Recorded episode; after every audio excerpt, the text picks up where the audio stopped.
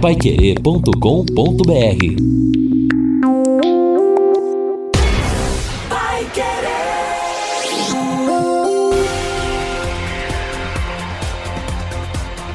No ar. No. Pai Querer Rádio Opinião. Mais uma realização do jornalismo Pai Querer.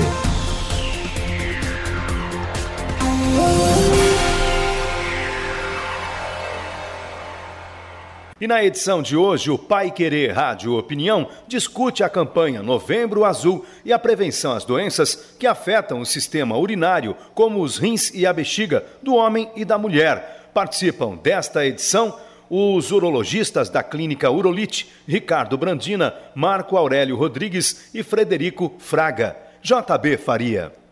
E hoje o assunto Novembro Azul, o assunto a saúde do homem, câncer de próstata, outros problemas que aí não envolve apenas os homens, mas as mulheres também dentro desse campo da urologia. E a gente recebe com muita alegria doutor Ricardo Brandina conosco aqui. Um abraço, prazer em tê-lo aqui, doutor. Olá, JB, bom dia, prazer é meu. Tá certo. Doutor Marco Aurélio Rodrigues, tudo bem, Marco Aurélio? Tudo bem, JB. Muito obrigado pelo convite. É um prazer estar aqui. Tá certo. E o doutor Frederico Fraga. Tudo bem, doutor? Muito obrigado pela, pela presença aqui. Muita satisfação estar aqui no seu programa, JB. Tá bom. Bom, olha, nós vamos falar uma série de assuntos interessantes que, é, principalmente quando vou fazer um programa, claro, e principalmente fora do conhecimento, não é da gente, a gente vai procurar ler, se informar, alguma coisa. Ou então, quando você tem o problema e, aliás, eu acho que eu posso dizer as duas coisas. Tanto não é, me preparei para fazer o programa, como também por ter tido problema. Mas nós vamos falar desse ramo da urologia. E que me parece, o que eu estava observando e lendo, é um campo muito vasto, né? A gente fala da, da próstata, mais rins, bexiga, é um campo muito vasto, não? É, a urologia é, é uma pergunta boa. As pessoas têm a ideia que a urologia trata só dos homens, né? Isso. Mas a urologia trata dos homens e das mulheres, é, porque trata de rim, trata de bexiga, cálculo, infecção urinária. Mas hoje o foco principal vai falar bastante sobre próstata, que só tem nos homens, né? É verdade, é verdade. E também a andrologia, né, que é a parte de infertilidade, também é uma área que está ligada ao campo da urologia também, né? Além dos das as outros aspectos que o Ricardo acabou de mencionar. Né? Tá certo. Aliás, uh, os dois, tanto o Ricardo como o Dr. Marco Aurélio, dentro da mesma, é, de uma mesma especialidade. E o doutor seria isso não? E o doutor Frederico de outra ou não? É, a gente, como urologista, a gente trata de uma, geral. de uma maneira geral. É lógico que, às vezes, cada urologista tem uma preferência para um tipo de patologia, às vezes, né? Então, conforme você diz, a gente, eu, no caso, trato câncer de próstata, mas às vezes eu tenho, vamos dizer, um estudo mais aprofundado na parte de litíase, né? Mas uh, outra parte muito desenvolvida da urologia, o transplante de rim também, né? Que tem todo um, um aspecto importante na, na nossa cidade. Hum. Mas eu penso que, como urologista, a gente tem que sempre avaliar o paciente como um todo, e nisso, nesse momento, que a gente gostaria de ressaltar mais são as patologias da próstata, claro. especializa em, especialmente o câncer de próstata. Né? Exatamente, é, eu acho que a intenção é começar nisso e depois, ao longo do programa, ainda principalmente para as mulheres que estão também nos acompanhando, algumas informações importantes. Agora, essa, esses movimentos que existem hoje, e principalmente nesse caso, o Novembro Azul, como temos outros meses com outras programações, tem chamado atenção, tem melhorado ou não? Sim, é, na verdade, uh, o Novembro Azul foi uma proposta da Sociedade Brasileira de Urologia há 10 anos atrás, está comemorando agora 10 anos de existência, ao, ao Ministério da Saúde e transformando então o mês de novembro no mês de reflexão sobre uh, o câncer da próstata e a saúde masculina como um todo. E isso sim chama a atenção da população, e nós não temos números assim, mas certamente é, ou na prática diária, a gente percebe que as pessoas se preocupam muito mais hoje com a saúde masculina do que se preocupavam há 10 anos atrás, por exemplo. Entendi. É interessante, nós temos dados é, locais de Londrina. É, em 1994, o Dr. Lauro e o Dr. Dr. Fraga tiveram uma ideia interessante. Eles pegaram, através do Canadá Pesquisa, entrevistaram quase mil homens na cidade. Em 1984, o rastreamento, essa rotina dos homens procurarem o médico ainda era muito pouco, era baixa, né? Eles avaliaram, questionaram se quem sabia, se ele sabia o que era próstata, quem fazia toque retal, fazia exame de sangue, fazia rotineiramente exames periódicos. E o que é legal é que eles fizeram esses questionários em várias épocas diferentes, no 94, 10, 10 anos, até agora recente, o ano passado a gente atualizou. E a gente viu que em 94, 20% dos homens só aqui em Londrina faziam toque retal exame de sangue preventivo. O ano passado, 80%, dos, 80 dos homens já faziam três vezes mais homens sabiam da importância do risco do, de fazer o check-up, né, o, exame preventivo, importância da cura, né? Exatamente. O, o agora, eu, eu, estava vendo, e o, o grande problema é, que ocasiona ou que vem é, é, com, na próstata é exa exatamente a falta de, de sintoma, não é? Eu estava vendo da Organização Nacional de Saúde, do Instituto Nacional do Câncer, é, revelando os números. São assustadores os números de casos no Brasil, não é? Chega a 65.840, isso no ano de 2020, 29,2% dos tumores de câncer é da próstata. E outra coisa, e quando vem o, o, o, o sintoma, é porque já estaria muito adiantado e aí há um complicador. É, é verdade. É, um, um, dado que eu gosto de falar para os pacientes é assim: tem um estudo muito antigo no Reino Unido que fizeram biópsia de próstata em cadáveres com 80 anos. E 80% desses, desses cadáveres tinham câncer de próstata. Então, isso significa que existe uma, uma incidência muito grande.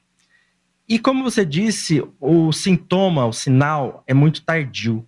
Então, por isso que é importante ter essas informações, o paciente vir para o consultório, para a gente poder saber se apareceu alguma coisa e a partir dali a gente poder ver se tem necessidade ou qual que é a real dimensão do problema para poder tratar. Então os números são, são grandes, feito você falou mesmo, né? É importante frisar, o câncer de próstata é o câncer mais comum nos homens depois do câncer de pele, né? Ele, ele seria mais ou menos comparado ao câncer de mama das Isso, mulheres? Mais ou menos igual para o câncer de mama nas mulheres. É, então é extremamente prevalente. Para ter uma ideia, é, um a cada nove homens vão desenvolver câncer de próstata ao longo da vida. Então, é, se cada dez homens estiverem juntos, um pelo menos vai ter é, é, câncer de próstata. E se a gente considerar faixas etárias acima dos 65 anos, quase 60% dos homens terão câncer de próstata.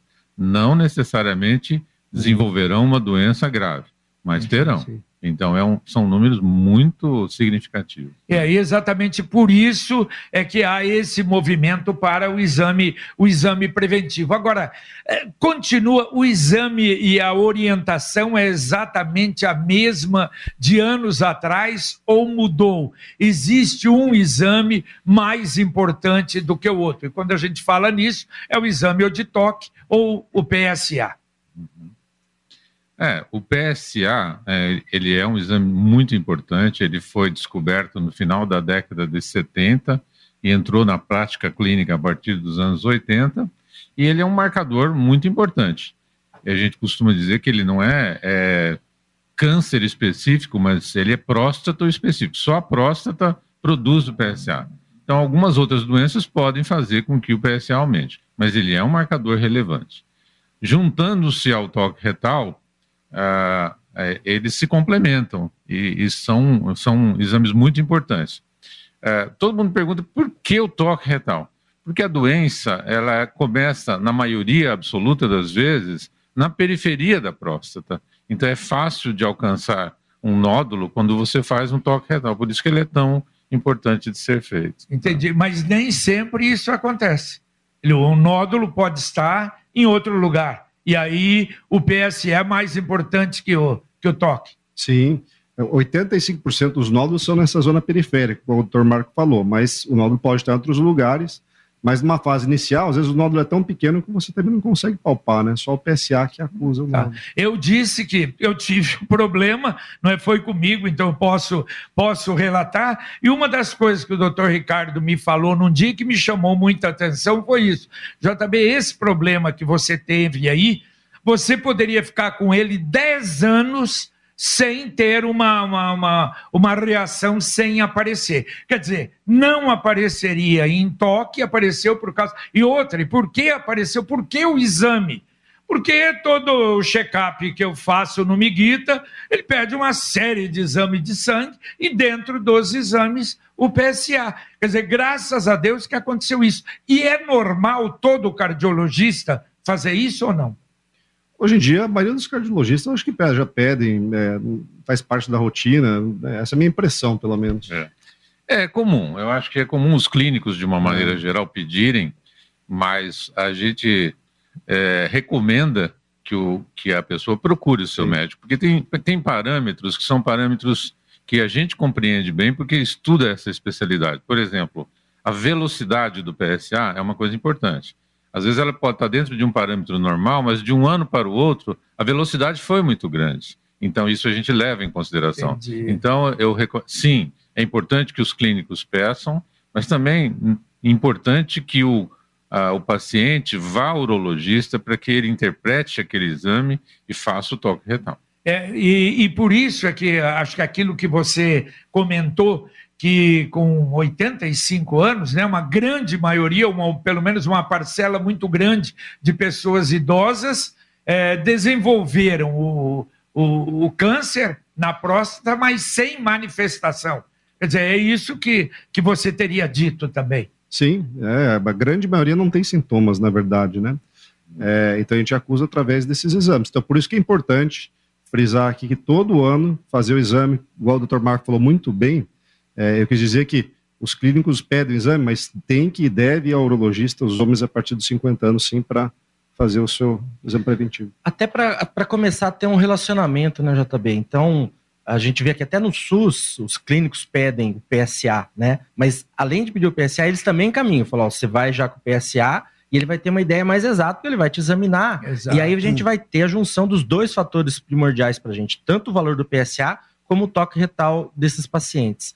Então, os clínicos pedirem é importante, o encaminhamento também, até para aos poucos, quando o paciente vai a primeira vez fazer o exame do toque, às vezes ele não tem bem ideia do que, que é, escutou várias coisas, de repente ele é examinado e fala, mais, desmistifica um pouco e passa a trazer um pouco de relacionamento do paciente com o urologista, que vai ficar cuidando dele também ao longo dos anos, todo ano. Então, essa questão do valor do PSA e ser encaminhado por urologista é importante até para ter essa, essa questão de iniciar um relacionamento e um conhecimento maior de como que é o exame deve ser feito, como que o exame deve ser feito todo ano. Perfeito. Bom, o, eu estava vendo, dados do Ministério da Saúde mostraram uma queda no número de consultas e cirurgias e internações relacionadas à doença da próstata. Isso realmente aconteceu e foi em razão da pandemia? Ah, sem dúvida, JB, sem dúvida. O que é, nós estamos observando agora é que o número de casos está aumentando. Mas eu acho que não é que o número está aumentando, eu acho que acumulou-se um número de pacientes. E esses pacientes, no período da pandemia, é, muitos ficaram em casa com medo, claro, é, não vieram às consultas de rotina e agora a gente está vendo que estão aparecendo mais casos do que o habitual. Então, eu observei isso tanto em relação ao câncer da próstata, como em relação aos cânceres renais também. Então, porque o câncer renal também é um câncer que, em 85% das vezes, o diagnóstico é incidental. É por acaso que um exame de rotina que você faz o diagnóstico. E agora nós estamos vendo vários casos ao mesmo tempo, provavelmente porque as pessoas não vieram às consultas ao longo dos últimos quase dois anos. Isso acho que toda a especialidade, né? Nós fizemos algum tempo atrás com cardiologistas hum. e aconteceu a mesma coisa, né? É, falar exatamente isso. Aliás, aliás, o meu caso, eu me lembro que foi em fevereiro que eu fiz o, o primeiro check-up e deu uma alteração no PSA. E o Miguito ainda falou: JB, procura lá o Brandino Ricardo para ele ver. E você até falou: não, pode esperar, Sim. não tem problema, não. Esperei um ano depois, é? fiz de novo, continuou a alteração, opa, vamos, vamos dar uma verificada, mas exatamente em razão daquele período da pandemia, né, doutor? É, porque era, era um período também incerto, a gente estava num período difícil. Então, claro, assim, eu em que... casa, é, com 76 é. anos, fica em casa aí, né? Mas eu acho que agora as pessoas estão voltando a se cuidar, isso que é mais importante agora. Tá certo. Bom, e é, com referência a rins, bexiga, isso também, eu acho que foi de uma forma geral, a procura aconteceu mais ou menos é, nesse sentido, né? Não teve uma, uma especialidade diferente da outra, não, né? É verdade. Eu acho que aconteceu de uma maneira geral, como você falou. É. Agora, agora uma pergunta. E isto fez com que vocês sentiram isso? Casos mais graves aparecessem? Ah. Eu acho que ainda não deu tempo. Não. Viu? Não. Eu acho que agora que nós vamos começar a perceber que os pacientes agora que estão voltando a, a fazer novamente as consultas, voltando para o consultório, então agora que nós vamos sentir quanto que ficou de defasagem de diagnóstico, que não foram feitos até agora por causa da pandemia, e quanto que desses casos vão aparecer, vamos dizer, num momento um pouco mais avançado do que a gente gostaria. Então, essa resposta nós vamos ter provavelmente logo, mas a gente ainda não percebe isso. Tá certo. Bom, é, outra coisa, e vamos então agora, nós estamos falando da prevenção, mas aí vem o diagnóstico. Quando o nódulo for muito pequeno, a possibilidade de cura é total. Quando a gente consegue hoje, é, o câncer de próstata não é igual para todos os homens, né? A gente consegue, através de alguns dados, como PSA, toque retal, hoje a gente tem alguns exames de imagem que conseguem ver também né, a gravidade da doença, a gente consegue classificar o risco né, do câncer ser um câncer mais agressivo ou não. Isso é importantíssimo para a gente determinar a cura. Né? É, então, se a gente é, diagnostica um paciente numa fase inicial um câncer de baixo risco, é, a chance de cura é mais de 90% a 95% dos casos. Né? Mas a gente consegue hoje classificar. Então, o mesmo câncer para um paciente não necessariamente é igual para outro. Às vezes a gente pega um paciente no consultório e fala, ah, eu fui tratado com tal tratamento, eu queria saber se o meu caso é igual. Então depende, né? Cada depende caso é um caso. Do, do, tipo. É. Ah, eu diria assim, o avanço do conhecimento sobre o câncer de próstata nos últimos 40 anos foi incrível. Foi incrível. Então, assim, então nós temos, como o Ricardo acabou de mencionar, nós temos, temos condições de dizer, para você é só vigilância ativa, para você eu recomendo cirurgia, para você radioterapia e assim por diante. Então, hoje, esse conhecimento acumulado não foi só assim um conhecimento clínico, né? Avançou a, a, imagem, então, hoje nós temos, por exemplo, a ressonância magnética, um PET scan especial para próstata que chama PET-PSMA, nós temos avanços em testes genômicos também que nos ajudam, em alguns casos isso é importante. Então, mas, e a, a, a a imunoterapia, a quimioterapia, tudo isso também se desenvolveu muito nos últimos 40 anos. Então, hoje em dia, a gente consegue é, classificar a gravidade do caso indicar o tratamento mais adequado para os pacientes. Quer dizer, não ficou parada. Como em todos os ramos da, da, da medicina, houve uma, um, um, progresso muito grande também nos exames, né? E até para a biópsia também, o, que é o exame do, do uhum. tecido, do, né, ali do, do nódulo, até isso hoje tem equipamentos para isso, né? Sim, esse o Dr. Marco falou é muito importante. Então, a gente consegue hoje, essa classificação já tem uma ideia muito boa da gravidade, mas eu acho que o futuro é a gente personalizar. Então, como o Dr. Marco falou, os estudos genômicos estão vindo, né? E para a gente identificar, no caso específico, por exemplo, o seu JB, qual que era o teu risco de dessa doença progredir ou não? Acho que nós vamos evoluir para isso. Tem pacientes que não precisariam de tratamento. A gente tem uma ideia com esses dados que a gente tem hoje, mas eu acho que no futuro a gente vai conseguir saber exatamente o teu risco através de dados genéticos. É, a biópsia, sim, né? Tem, hoje a gente faz a biópsia ultrassom transretal, mas hoje a gente tem uso de é, exames é, de imagem muito mais, é, é, mais precisos, com uma ressonância, a gente consegue fazer biópsias com a imagem da ressonância, e a gente aumenta a precisão em mais de 20% dos casos, que é importante, né? JB, eu, eu vindo para cá, eu estava pensando como que eu posso modificar um pouco a maneira da gente falar, porque a gente tem que divulgar isso para paciente às vezes, e a gente é muito técnico. Pegando um pouquinho isso que o Marco e o Ricardo falaram, eu penso em falar o seguinte: aqui a gente fala, a rádio fala muito de futebol, ontem o Londrina perdeu, inclusive, mas eu ponho de vez em quando para falar com os pacientes assim, que o câncer de próstata é como se a gente fosse jogar contra a Argentina. que é um time manhoso, difícil, perigoso e que a gente tem que estudar bem. Para ganhar. Pelo seguinte, a Argentina pode ser que ela vá jogar com o Messi. Então a gente tem que ter bastante informações a respeito de como é que ela vai jogar para a gente armar o nosso time, para usar mais armas, para fazer tratamento com cirurgia, terapia, imunoterapia. Ou às vezes a Argentina vai deixar o Messi no banco, quer dizer, teoricamente é um, é um time não está tão agressivo, não está tão sério. Então nós podemos fazer com que também o nosso time não precise ser tão, tão é, a, a, vigoroso na defesa. Então a gente pode modificar um pouco a ponto de, às vezes, não precisar fazer um tratamento mais agressivo fazer só mais a vigilância, como tem outros casos que se o time vem muito forte, a gente tem que, de alguma forma, usar todas as maneiras possíveis. Eu não sei se os colegas concordam com esse meu com esse meu uh, parâmetro aqui, mas é mais ou menos isso, quer dizer, nós vamos ter que jogar contra a Argentina, mas como é que tá esse argentino? Como é que tá esse câncer de próstata? Ele vem muito bem preparado, eu tenho que me preparar mais. Ou às vezes ele não tá tão, tão preparado, eu posso aguardar o momento que o Messi vai entrar em campo. Então eu guardo as armas, a hora que a gente estiver acompanhando o paciente, ao longo do tempo, de repente fala, olha, agora mudou, tá mais grave. O time tá com Di Maria, tá com o Messi, eu vou precisar de mais armas para poder uh, vencer esse jogo. Quer dizer, não pode facilitar, não pode brincar. Exatamente. Não é, não. é esse é... E, e assim, esse avanço que houve é um avanço espetacular, né? Tanto no diagnóstico, como nos meios de tratamento clínico, a cirurgia robótica. O avanço foi espetacular, mas, JB, nada disso vai servir se você não der o primeiro passo. E o primeiro passo significa procurar o seu médico para o exame clínico anual. É, é, chegar lá é, numa situação já avançado. irreversível não adianta. Não adiantará. Não é só um sim. milagre, não, não adianta. Vamos rezar então, que é. aí a mão humana não, é, não consegue. E, e o doutor Marco falou, então, da, da cirurgia robótica. E, aliás, eu até comentei que eu tive o prazer, quando chegou o robô para cá, doutor é. Ricardo, me chamou para ir conhecer o robô.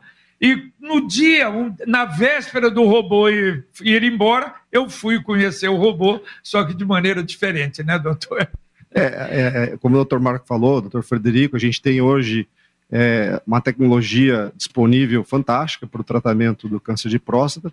O problema da próstata, JB, acho que as pessoas talvez não saibam, muitos homens não sabem ainda, tem muita gente chega no consultório e fala, ah, tira minha próstata, porque meu pai, meu irmão, já tive história. O problema da próstata é a localização dela, né? Então ela tem uma localização que, se removida de uma maneira errada, pode deixar o homem, às vezes, é, incontinente, né, perdendo urina, e perto da próstata estão os nervos responsáveis pela ereção, né, que é extremamente importante. Então, tirar a próstata até não é tão difícil, mas o difícil é você remover a próstata e preservar essas estruturas para que é, o paciente não perca qualidade de vida, né? Então, é, e hoje, para a gente poder preservar as estruturas, antigamente a gente fazia cirurgia aberta, né? Então, fazia um corte que é do umbigo até a base ali do pênis, era uma cirurgia agressiva, né? Acho que o Dr. Marco até é, vivenciou mais essa época, o Dr. Frederico, eu, eu, ainda peguei um pouco essa época. É, sangrava muito, né, Dr. Marco? Dr. Frederico sangrava, transfusão de sangue, é, pós-operatório doloroso, o paciente de, demorar para voltar para as atividades diárias. E a gente evoluiu para a cirurgia laparoscópica. Então a gente fazia corte grande, a gente fazia por incisões pequenas. Isso melhorou muito em relação à recuperação.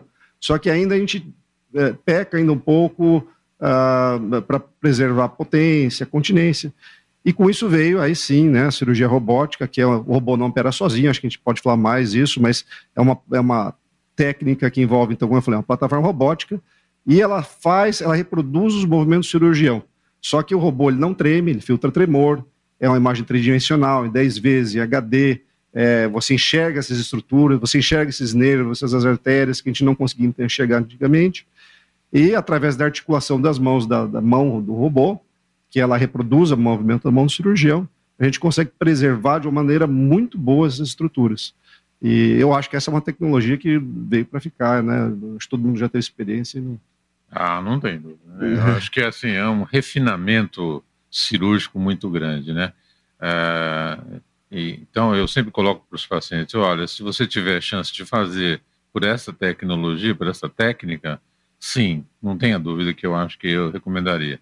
E é uma tendência mundial, né? Eu acho que nos Estados Unidos hoje você não consegue fazer uma cirurgia que não seja robótica, robótica. honestamente, para a próstata, né? Então, acho que... E, pois é, e nós perdemos né, o robô. Ele, a, a, o Hospital do Coração, com a mudança da, da, da, da direção, há uma possibilidade de termos logo outro aqui? É, Londrina foi pioneira, né? Exato. o Hospital do Coração comprou o robô há dois, dois anos e meio atrás. É. Foi o primeiro robô do hospital privado do sul do país a ter uma plataforma robótica. O problema do robô é que até recentemente existia uma empresa só que produzia o robô, uma empresa dos Estados Unidos, que tinha um monopólio. Então é uma tecnologia muito cara, é, que é um investimento extremamente caro e não está disponível ainda no rol de procedimento da ANS, então envolve custos altos tanto para o hospital quanto para o paciente. Né? E com essa mudança de administração, de administração do hospital, eles, enfim, entenderam que o robô nesse momento não não era interessante para eles, até pela mudança. Tem hospitais londrinos que estão procurando, sim, a plataforma robótica, estão, até nós estamos fazendo um trabalho grande com entre todos os médicos da cidade, urologistas, para poder trazer o robô e poder oferecer de novo, porque Londrina perdeu um robô recentemente e a gente está operando Curitiba, São Paulo, enfim, tem que tirar de Londrina uma tecnologia. Londrina sempre foi pioneira, né, doutor Marco Frederico? É. Londrina é, e uma coisa é você estar aqui em Londrina, Sim, né? É. Na, na, sua cidade. Outra é você se deslocar numa outra cidade para submeter-se a uma cirurgia. É, é um né? transtorno para o paciente claro, e lógico, o próprio lógico, médico. Lógico, lógico. Mas eu, eu penso que, igual a gente teve essa dificuldade com tomografia 20 anos atrás, ressonância também, só tinha uma. Com o tempo, vai. Claro, nós, nós vamos conseguir, conseguir recuperar isso daí. A gente gostaria só que esse tempo fosse o mais breve é. possível, né? Mas que fatalmente a gente vai ter é. disponível. Porque uma disponível. coisa é você ter aspiração de conseguir algo, outra coisa é você conseguiu e perdeu, não é? Pois é, é. a gente teve essa sensação claro, de, de ter um, um robô na, na, nossa porta e, e, agora a gente. Mas eu estou confiante que, primeiro, nós, nós vamos ter sim o robô novamente em Londrina rapidamente, mas é importante também falar que tem outras empresas que já estão desenvolvendo e uma, inclusive, já está sendo comercializada no Brasil. Então, a concorrência é importante para enfim, diminuir, diminuir preço, o preço. É, então... exatamente. Vamos ver aí o ouvinte através do 3325-2555 ou através do WhatsApp 999941110. O Chumbo lá de Biporã, ele manda um grande abraço ao amigo de infância, o doutor Marco Aurélio, grande especialista, manda um abraço para ele. O Dercino Pereira dos Santos, bom dia, JB. Eu queria saber dos médicos como é o exame da biópsia.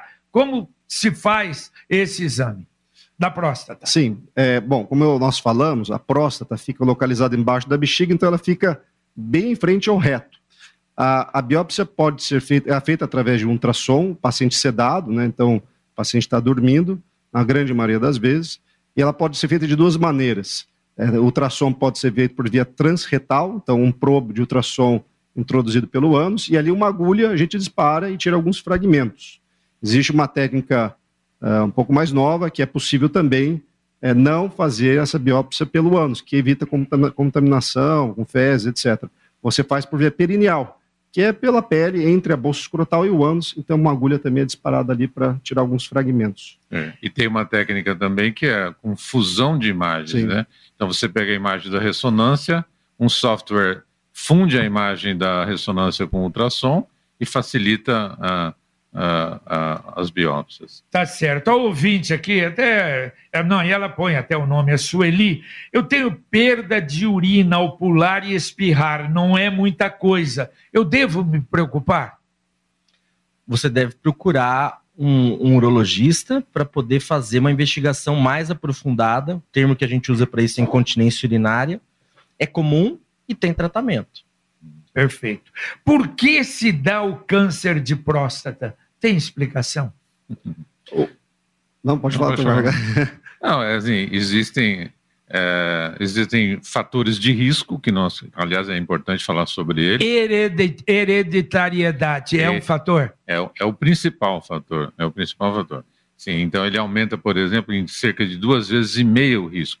Então, se você tem um parente de primeiro grau que teve câncer de próstata, é, o seu risco é duas vezes e meio maior. Então, você deve é, se preocupar.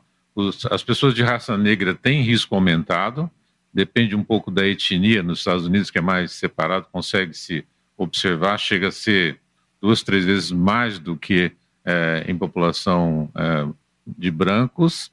A alimentação rica em gordura e sedentarismo tem uma relação com não é só com câncer de próstata, é câncer de uma maneira geral. Com tudo, né? né? Mas, particularmente, hereditariedade e a cor da pele, isso pode ter uma influência maior.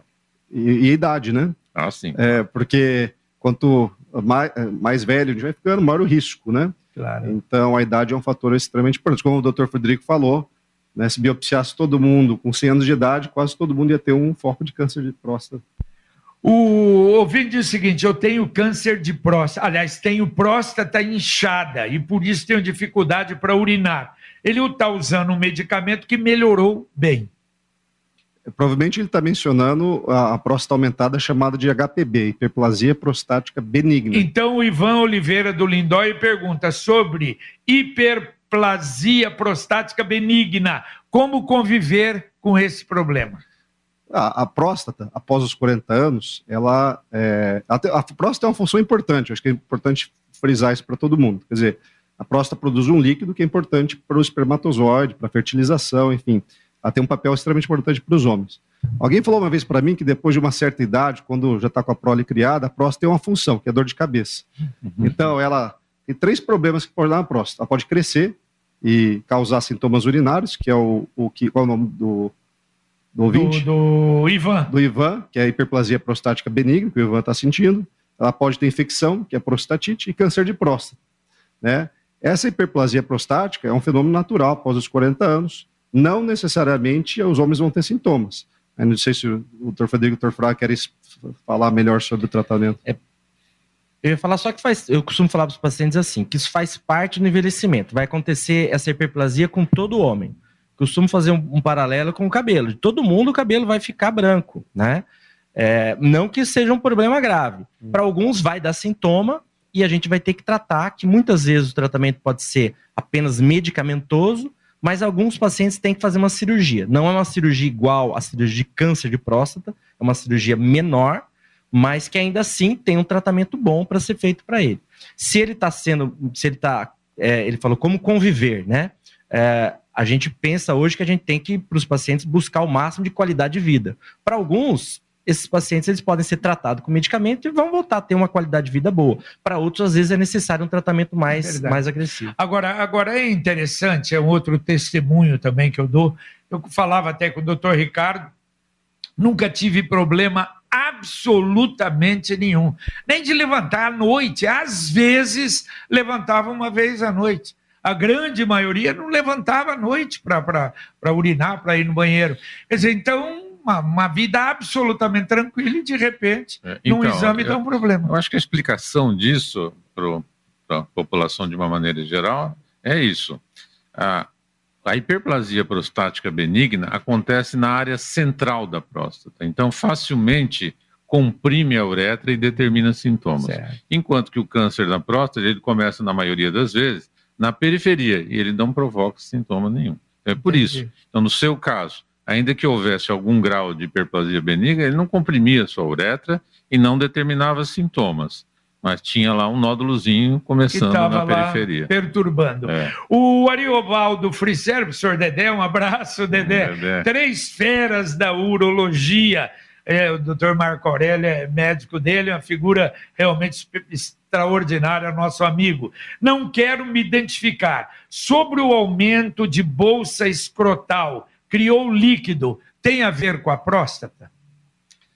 Não, não tem a ver com a próstata. Isso aí é um outro problema que pode estar relacionado com também um acúmulo de líquido apenas, que a gente chama de hidrocele, que tem tratamento, que geralmente é tratamento cirúrgico, ou em alguns casos pode, -se, pode ser também relacionado a um tumor. Uh, então a gente precisa investigar, mas não vai ter problema em relação à próstata. Tá certo. O, o senhor Dedé gostou da sua linguagem também. É, o, é excelente Dedé. jogador, será que é mesmo? O Dedé é excelente jogador. Não, ele, ele, falou que você, além de excelente médico, craque de bola. Ele foi, ele foi treinador meu também. Um abraço, viu, Dedé? Sa é, saudades, viu? Ele é espetacular. Bom dia, o Antônio Ribeiro. Eu tenho 61 anos, desde os 45 faço consulta de urologista todos os anos. Há três, fui diagnosticado com câncer de próstata. Estava no começo, fiz cirurgia, graças a Deus. Eh, hoje continuo com as consultas. Oi, doutor Fabretti, levo uma vida normal fez a cirurgia, né? Hum. A Maria, meu marido tem 69 anos e às vezes não consegue segurar a urina, escapa. Isso é normal? Normal, não. Não, né? Não, é, isso é uma, como o doutor Frederico colocou há pouco, é uma incontinência urinária. Essa incontinência, geralmente no homem, é diferente da mulher. Muitas vezes é um sintoma prostático mesmo. Né? Às vezes a próstata induz a uma se chama hiperatividade da bexiga, e há uma contração involuntária da bexiga que faz com que a pessoa não consiga controlar e perca. Então, muitas vezes em homens é essa a explicação, mas lógico que ele deveria investigar isso para ter certeza. JB, deixa eu fazer só um. Pois não. É interessante que foi a, a, a, esposa que falou, né? É. é a gente vê isso muito em, em paciente com problema de pró, problema de próstata, não, mas são as mulheres que às vezes marcam a consulta pro, pro marido, é, a filha que marca pro pai, que tentam fazer, ó, que o homem tem um monte de coisa para resolver, ele não quer ver essa parte da próstata às vezes. Mas isso é importante mostrar também o papel que as mulheres têm, às vezes, de cuidar também um pouco do. Porque se deixar para o homem cuidar, muitos não é, vão e cuidar. E às né? vezes, doutor Fraga, olha o caso aqui, o José Vicente do Violim. Bom dia, JB. Muito bom esse comentário com estes profissionais. Estou acompanhando o programa, mas eu tenho dificuldade de fazer estes exames constrangimento, vergonha, mas de qualquer forma não posso deixar de parabenizar pelo programa. Você vê? Então, eu acho assim, uma coisa que eu posso tranquilizar esse senhor é que ainda que ele decida ir ao consultório e mesmo que ele tenha dificuldade em fazer o exame do toque, mas seria importante que ele fosse, porque nós podemos conversar pessoalmente, se num primeiro momento ele decide não fazer, pode ser que num segundo momento ele reconsidere. Mas, assim, jamais é, nós médicos vamos criticá-lo ou, ou puni-lo de alguma forma. De jeito nenhum. A, a nosso papel é orientá-lo.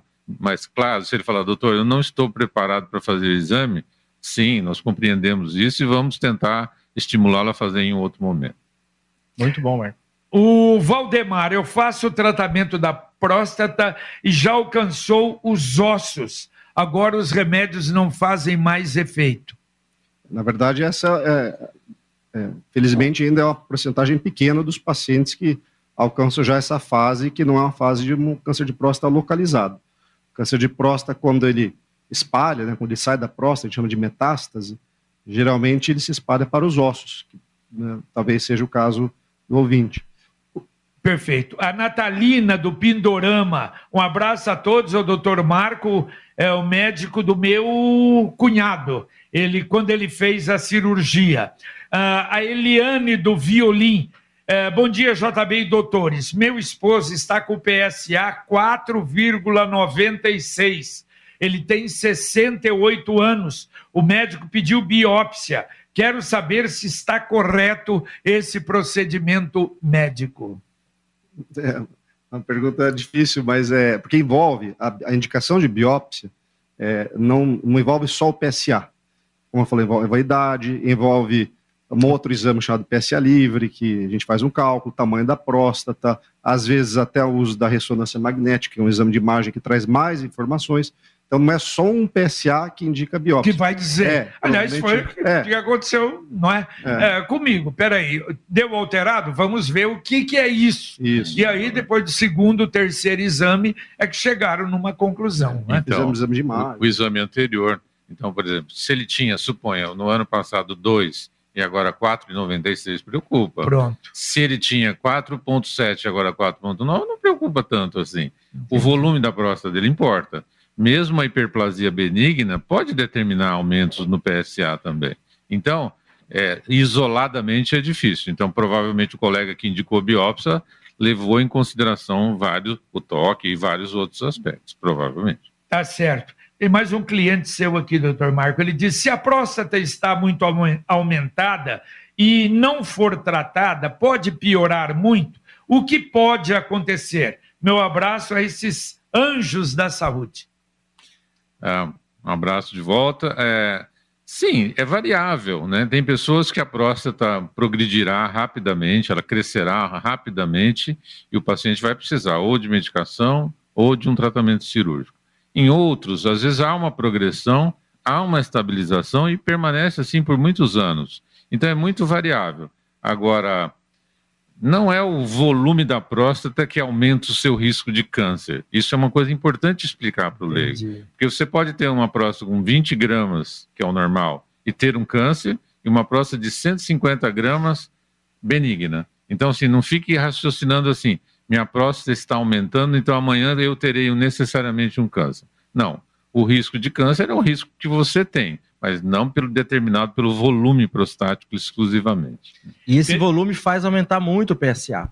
E aí, e aí gera ah, um pouco de e confusão. às vezes, quer dizer, ele pode ter um PSA muito alto e não ter não o problema de câncer. Sim, ele só tem o volume quer dizer, então por isso que o doutor, que o doutor falou, uh, doutor Ricardo falou, que Quer dizer, não é assim. Então, deu um PSA alto, vamos fazer biópsia. Não, não vamos checar para ver o que é isso. Sim, sim, É, por isso o especialista, né, aquele que está realmente em condições de, não é, de continuar o, o tratamento. O Edson, eu fiz uma cirurgia, está com três meses. Eu fiquei com perda urinária.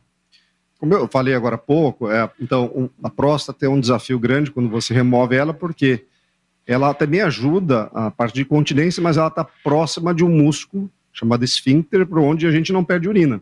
Então, quando você remove a próstata, se tiver lesão desse músculo, é, é possível que a, o paciente apresente uma perda de urina. Essa perda, na grande maioria dos casos, é transitória. Como tem três meses só, é, os estudos mostram que às vezes demora até um ano para o paciente recuperar a, a continência urinária. Mas existem manobras para a gente fazer para tentar antecipar isso, como fisioterapia, existem algumas medicações que ajudam num momento mais tardio, talvez, mas a, o que eu acho que impacta mais mesmo, além da cirurgia, da técnica utilizada, é, por exemplo, tem pacientes mais obesos, esses têm é, uma, uma, incidência maior de, de, risco, né, de perda de urina, pacientes com problemas neurológicos também podem ter né, um risco maior, né? Não sei se o doutor Marco quer comentar alguma coisa. Não, acho que é, é isso mesmo. Perfeito. Bom, vamos, estamos aí quase já 12 minutos para terminarmos o, o programa, passa muito rápido. Problemas de, de rins e bexiga. A incidência também é muito grande de doenças malignas do câncer? É, a gente tem um, um, um problema sério de tumor de bexiga, que está muito relacionado com fumantes, né? Que aí afeta homens e mulheres.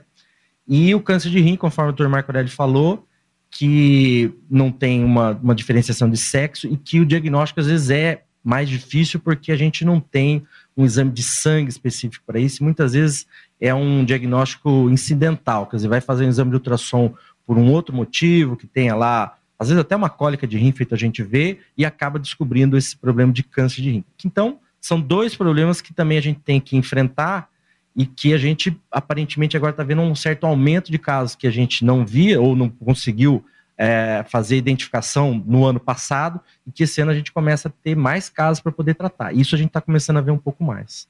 É isso que você perguntou, JB? É, agora, prevenção, ou, e ele, e ele dá algum sinal, não?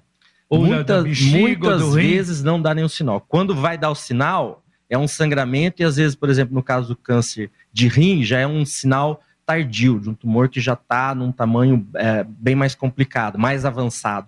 Então, da maneira como a gente quer diagnosticar o câncer de próstata numa fase inicial e que a gente tem uma chance grande de curar esse paciente, nos casos do câncer de rim e de bexiga, a gente tem um pouco mais de dificuldade. Nós não vamos ter um método de screening adequado.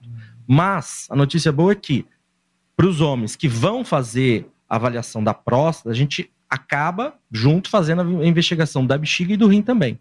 Então, quando você vai para o urologista para ver essa parte da próstata, no fundo a gente está fazendo uma investigação mais completa desses pacientes, né? É, exato. Para o câncer de rim, é, é isso que o doutor Frederico falou, muito interessante. Hoje a gente faz o exame de imagem para várias coisas. O último paciente que eu operei câncer de rim, de rim ele foi fazer uma ressonância por problema de coluna. E aí a ressonância acabou pegando um nódulozinho no rim, aí ele procurou o urologista. Ah, porque faz o mapeamento. Acaba pegando um pedacinho no rim, viu um dona- nódulozinho e foi fazer o exame Ah. adequado, né? A mudança que houve no, no diagnóstico do câncer de rim foi dramática com o advento de novos exames, especialmente ultrassom. É, quando, nó- quando nós não, mas quando eu me formei, eles são muito jovens, mas assim, nós aprendíamos o que se chamava a tríade clássica, que envolvia dor, massa palpável no abdômen e sangue na urina. Isso era a tríade do câncer da próstata, do, do rim. Hoje, praticamente, a gente não vê isso. É a mulher que vai no ginecologista, faz um ultrassom e detecta um nódulo, ou como o Ricardo colocou, um exame de, de coluna, ou vai num gastroenterologista, Vai procurar um problema e. ah, acha outra. e acha Então, outra. ah, e com isso significa que nós estamos fazendo diagnóstico de doença pequena, doença localizada, que permite tratamento mais conservador, preservando-se o rim. É isso que é importante também. Aliás, você falou de formatura. Vocês se formaram todos aqui em Londrina, não? Eu também. Sim. Todos, né? Na, na universidade. Todos. Bom, o Não, doutor Ricardo é londrinense, Sou né? londrinense. O doutor Marco Aurélio é de Biporã. Sou amigo do chumbo lá de infância e de Biporã. É, Tá. Eu sou da 11ª turma de Londres. Que, que bom. E o doutor Eu, Fraga? eu me formei aqui em Londrina, na UEL, em 94, já faz um tempo. Mas é londrinense também? E eu nasci em São Paulo. São Paulo. Foram Bom, meus alunos, viu? É mesmo, é? Foram meus Puxa vida, quer dizer que tá numa. Bom, aqui são três, então três. Ótimos alunos. Ótimo professor também. É, que bom. Bom, pedra no rim, como forma? E é um risco. É um risco, JB. A formação do, do cálculo se, eh, se deve principalmente pela supersaturação da urina. Então, a gente na urina elimina vários, várias substâncias, vários cristais, e se essa urina estiver muito concentrada, ou seja, o paciente tomar pouco líquido, facilita com que um cristal junte-se ao outro e aí aos pouquinhos forma um cálculo no rim. Entendi. Mas é. é- bom, o, é, o, o- A questão são as consequências que tem de é, do cálculo cair no, no ureter, dar uma obstrução e dar cólica de rim, cálculos que às vezes facilitam ter infecção, cálculos que quando ficam muito grandes prejudicam o funcionamento do rim, dos rins. Então ah, a gente deve tratar o cálculo quanto menor ele tiver para evitar essas consequências mais tardias. Muito bem, ó, tem mais algumas ah, participações aqui através do WhatsApp 999941110. Ainda dá tempo. Sou Walter Serafim Domingão, moro nos Estados Unidos. Outro amigo de acompanhando, é, manda um fortíssimo abraço aos médicos e especial ao Marco Aurélio. Mais um amigo aí, Marco Aurélio. Tá bom. É aqui, audiência, hein? Audiência internacional Tá bom. da Pai O- Querer. Olha só, meu urologista não faz toque, só PSA, ultrassom e jato urinário. Está certo? Não, é, veja bem, é importante fazer o toque uma vez. Isso é recomendado por todas as sociedades, Sociedade Brasileira de Urologia, Sociedade Americana de Urologia. É, desde que o PSA esteja baixo, você pode é, fazer o toque numa periodicidade mais ah, alongada, quer dizer, você não precisa fazer todo ano. Mas uma vez o toque retal, é recomendável sim. Por quê? O PSA, mesmo considerado, entre aspas, normal, em torno de 20, 30% dos homens podem ter um módulo palpável sem que o PSA esteja alto. E o ultrassom não é um exame com uma, ah, uma eficiência tão grande para diagnosticar um câncer de próstata, diferente da ressonância magnética que traz informações mais importantes. Né? Eu, eu vou te dar um exemplo prático. O, o penúltimo paciente que eu operei de câncer de próstata me procurou com PSA absolutamente normal, de 2,2, e o toque dele é que revelava um nódulo e que constatou-se com os exames e a biópsia que era um câncer renal. Então, o que foi o diagnóstico desse paciente especificamente Foi o toque. foi o toque. Olha só. É- O, é, Todos os guidelines indicam que a gente deve fazer o toque. Às vezes tem alguma exceção, assim, de paciente, por exemplo, muito novo e que a gente quer começar a fazer um histórico do PSA. Então, às vezes, paciente com 40 anos, você quer começar a ter um histórico para saber como é que é o crescimento ou, ou o aumento desse PSA, às vezes você não faz o toque. Mas a regra, É recomendado pelos guidelines, é fazer o toque. O Alceu Malucelli disse excelente o programa. A Márcia do Centro, quando fiz bio... ah, quando foi feito, deve ser, claro, no marido, a biópsia da próstata e sangra muito quando acontece isso. O que significa? como eu falei, a gente coloca uma agulha dentro da próstata, né? É, o doutor Marcos já explicou, a uretra passa no meio da próstata, a urina passa no meio da próstata. Se essa agulha perfurar, às vezes perfura, faz um, um furinho na bexiga ou na uretra, é, a urina sai vermelha. Então isso acontece, mas não é grave. Eu falo que se colocar uma gota de sangue, um litro de urina, a urina fica vermelha. O mais comum é o paciente apresentar sangue na hora de ejacular após a biópsia. Isso demora, às vezes, para assumir. Mas não é grave o sangue na urina. Tá certo. O Júlio Lousado, um abraço, Julinho, muito obrigado. Ele disse nós temos que desmistificar esse assunto, exame de próstata. Nos homens, eles gostam de caricaturar muito isso, fazem piada, mas é falta de informação, é tudo muito normal. Normal e, claro, e necessário, né? O Adalberto Bacarim, para relaxar, pergunte ao Frederico se cerveja melhora a função renal e da bexiga. Isso é para terminar, viu, Ô, Adalberto, a, a, a, a, cerveja melhora a função renal. O problema é o fígado. Dependendo da quantidade de álcool, de o fígado álcool, que né? vai reclamar. Mas para o rim é bom. Olha, olha, gente, já chegamos aí ao, ao final do programa. Muito bom mais uma vez. Muito obrigado. Doutor Ricardo, mais uma vez, prazer em vê-lo. Espero vê-lo agora muito longe, entendeu? o que eu tinha que ver, já vi. Mas muito obrigado pela presença aqui, foi muito bom tê-lo aqui conosco. E quando, claro, te vejo, lembro do teu pai, que era uma figura maravilhosa e um grande amigo. JB, eu que agradeço, agradeço a, a você, a Pai Querer, para disponibilizar essa oportunidade para esse momento tão importante, que é divulgar essas informações e, e, é um prazer sempre estar aqui com você. Muito obrigado. Valeu, obrigado. E também o doutor Marco Aurélio Rodrigues. E o Marco Aurélio, da mesma forma. Quando vejo o Marco Aurélio, é médico de grandes amigos e se formou com Oscarzinho, com Oscar Tacla. O pai era meu irmão, figuras maravilhosas, e a gente conhece o, o Marco Aurélio lá desde o tempo que tinha amizade, ainda na faculdade com Oscarzinho, faz muito tempo. Muito obrigado, viu, doutor, pela presença aqui, foi muito bom tê-lo aqui. Eu que agradeço, é um momento assim muito agradável e passa muito rápido, e eu gostaria de saudar o, esse papel até social que a Pai Querer desenvolve de esclarecimento da população. E como mensagem, eu deixaria: deem o primeiro passo, procurem seu médico. Se você tem mais de 50 anos em particular, faça isso, que pode salvar a sua vida. Tá certo. Doutor Frederico Fraga, muito obrigado pela presença. Foi muito bom tê-lo aqui no dia de hoje. Uma satisfação e reforço que o Marco falou. É muito importante essa oportunidade para a gente divulgar um pouquinho ciência às vezes a gente fica muito no consultório, mas a gente também tem esse dever de vir para a mídia e tentar esclarecer e desmistificar essa palavra é muito boa alguns aspectos da, da medicina e da saúde. É verdade, eu acho que é essa, essa junção, e é o que eu sempre digo, essa é a nossa responsabilidade.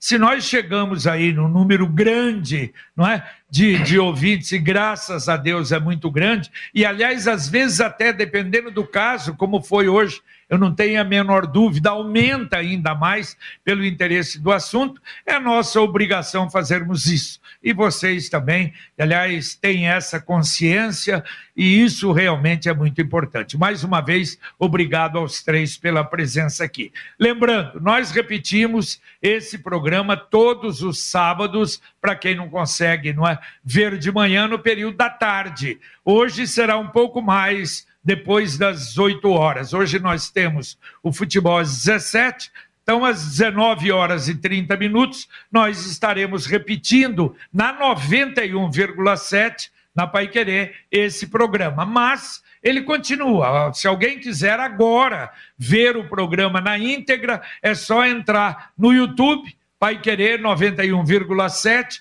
que já vai assistir o programa. E ele fica também no portal Pai Querer, no paiquerer.com.br. Aí vocês podem assistir esse programa com som e imagem. Agradecemos ao Kevin Matheus, aqui no nosso estúdio, estúdio Marcão Careca, Pai Querer 91,7, ao Marcão também sempre conosco aqui, ao Luciano Magalhães na nossa técnica e ao Wanderson Queiroz na nossa central. Mais uma vez, muito obrigado pela sua presença, pela sua audiência Você acompanhou o Pai Querer Rádio Opinião Especial deste sábado, discutindo a campanha Novembro Azul e a prevenção às doenças que afetam o sistema urinário, como os rins e a bexiga, do homem e da mulher. Continue em 91,7. Paiquerê.com.br